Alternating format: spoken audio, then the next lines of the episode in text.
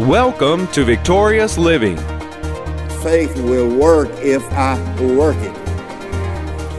And I have to get this ingrained in my willpower.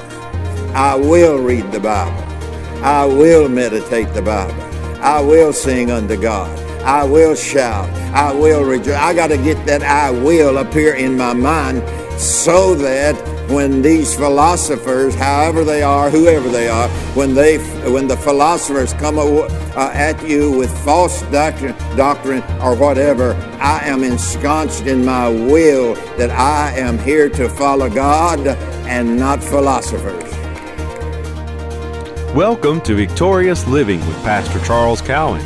Today, Pastor Cowan shares with us the importance of a submitted will.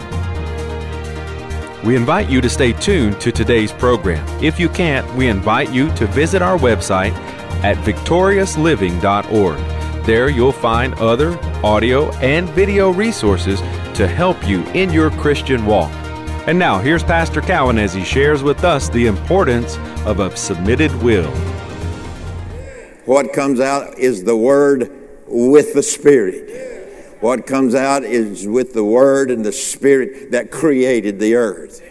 And so both are important. All is important. Now the Spirit speaks expressly that in the latter times some shall depart, and the King James says, from the faith. How are they departing? By giving heed to seducing spirits. Now, listen, folks, you know this, I know this. When I say that, that's. Uh, I didn't mean to be so emphatic.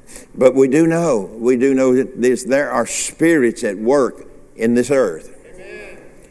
And it's more, more, the Spirit of God is at work in this earth. But there are evil, demonic spirits at work in this world as well. They're out there. I mean, we can't duck our head and run from them. We ought to run at the evil spirits with the Word of God, with the Spirit of God. Amen. And so we see here, let me go back to now the Spirit speaks expressly, vividly, plainly. Now the Spirit speaks expressly that in the latter times some shall turn away from what they said they believe, or they'll turn away from the persuasion of faith. Well, you know, I think I'll try that, uh, what they're talking about faith. I think I'm going to try it and see what happens. No persuasion in that. So faith has a persuasion that needs to go along with that. I need to have a persuading faith, a faith of persuasion. I am persuaded. I believe that's a song, I'm not sure. I am persuaded that what God said is for me. I am persuaded that God's word is powerful. And I am persuaded that that powerful word will bring life to me, bring health to me, bring blessing to me. I am persuaded that God's word works for me. I am persuaded that the joy of the Lord is my strength. I am persuaded that God watches over me. I am persuaded that God uh, protects me. I am persuaded that the angels of God are, are, are around me, with me, and, and they fight for me. I am persuaded that God's word is the truth. I am persuaded that God is the healer. I am persuaded that God is the deliverer. I am persuaded that God, what He's done for others, He'll do for me. Am persuaded. And so the Spirit speaks expressly that some shall depart from the persuasion of their faith.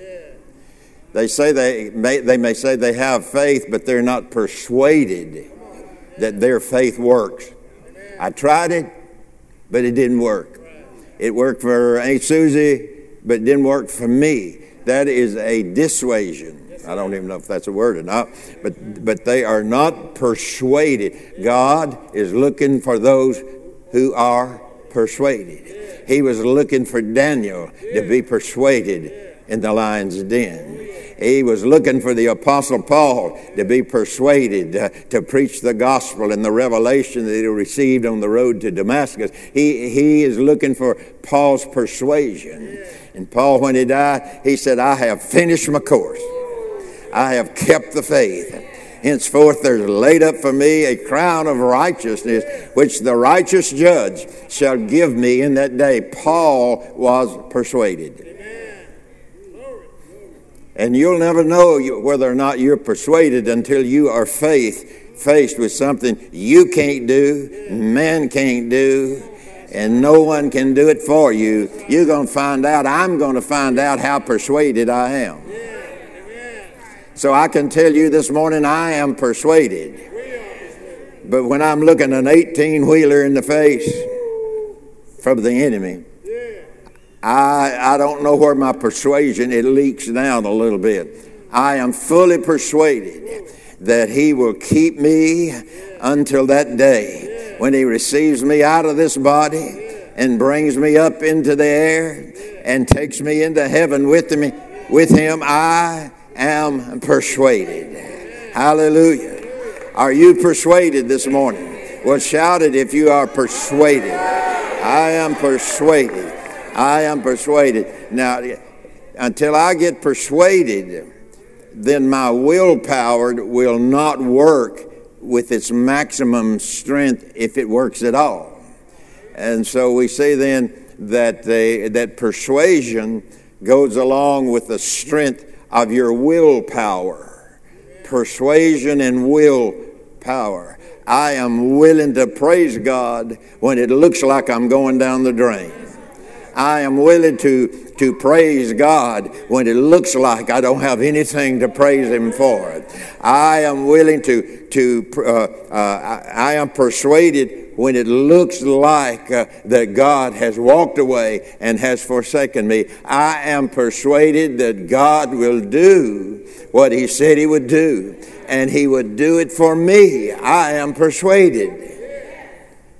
And so Paul is speaking to Timothy.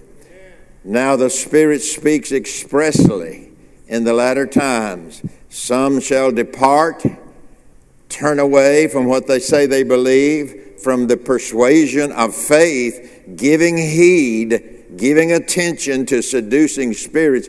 Those uh, uh, seducing spirits are spirits that tells you it don't work. Or those are spirits that tells you they won't work for you and those are spirits that tells you to say he's never done it for me and he these spirits want you to say something out of your mouth that is negative doubtful and unbelief. They are seducing spirits to to draw you into unbelief disbelief or whatever the right word there is. Now the spirit speaks expressly that in the latter times some shall depart from the faith, giving heed, giving attention to seducing spirits and doctrines of devils or of demonic spirits.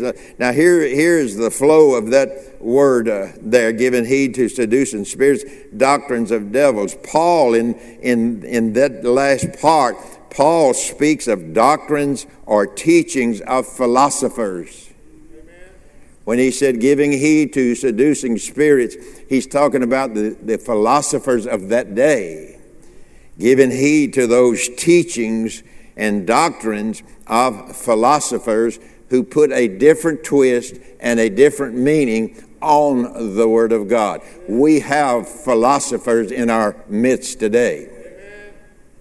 I didn't say here this, this morning, that's not what I said. But in, in society, in the religious world. There are philosophers, and believe me, it doesn't matter how good a human being you are, those spirits are looking for your mind. You may be the best neighbor on the block. You may be the, the best uh, worker at your job or your business. You may, all that may be intact. But yet, uh, Satan seeks uh, philosophers to try to seduce God's people away from the truth. So God's word works for me. Say that with me God's Word. If I didn't believe that, I wouldn't want to preach that. Does that say that I'm at a perfect faith? I'm not saying that at all. I'm saying, saying that faith will work if I work it. And I have to get this ingrained in my willpower. I will read the Bible. I will meditate the Bible. I will sing unto God. I will shout. I will rejoice. I got to get that I will appear in my mind so that when these philosophers, however they are, whoever they are, when they, when the philosophers come uh, at you with false doctrine, doctrine or whatever, I am ensconced in my will that I am here to follow God and not philosophers. A philosopher here in Paul's writings, a philosopher in this case was one who was offering views or theories on profound questions, and in this case, questions pertaining to religious matters such as law and grace. And you hear the argument yet today uh, in some quarters. You hear it today on law and grace. So in this case, it was about the apostles' teachings on law and grace. Now, mankind exercises their God given right of choice by using their free will to choose right from wrong, blessing or cursing. So, the free will of man, everybody say, I have a free will. God has given me a free will.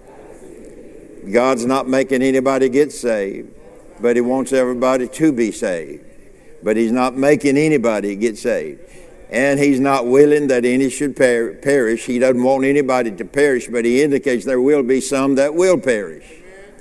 And so mankind exercises their God given right of choice by using their free will to choose right from wrong, blessing or cursing. The free will of man gives him the right, him or her the right, to choose their actions willfully and as they please. Be like Joshua. Joshua in the 14th cha- uh, 24th chapter, the 15th verse, he said to Israel, Choose you.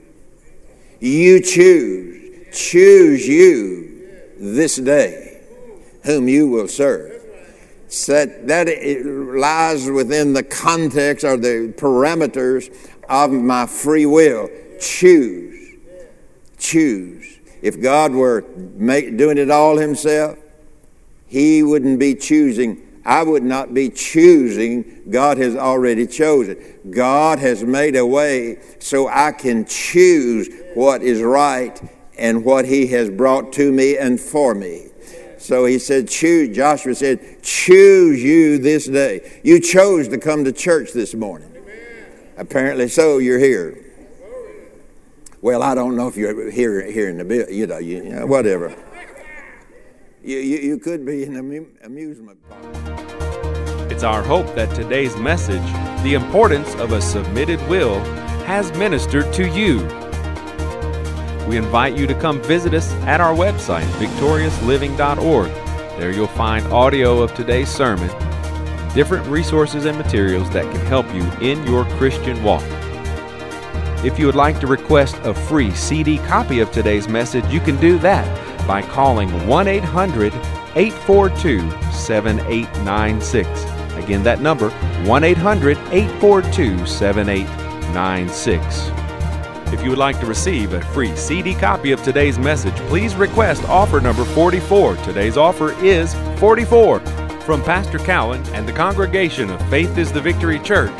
We'll be looking for you next time on Victorious Living.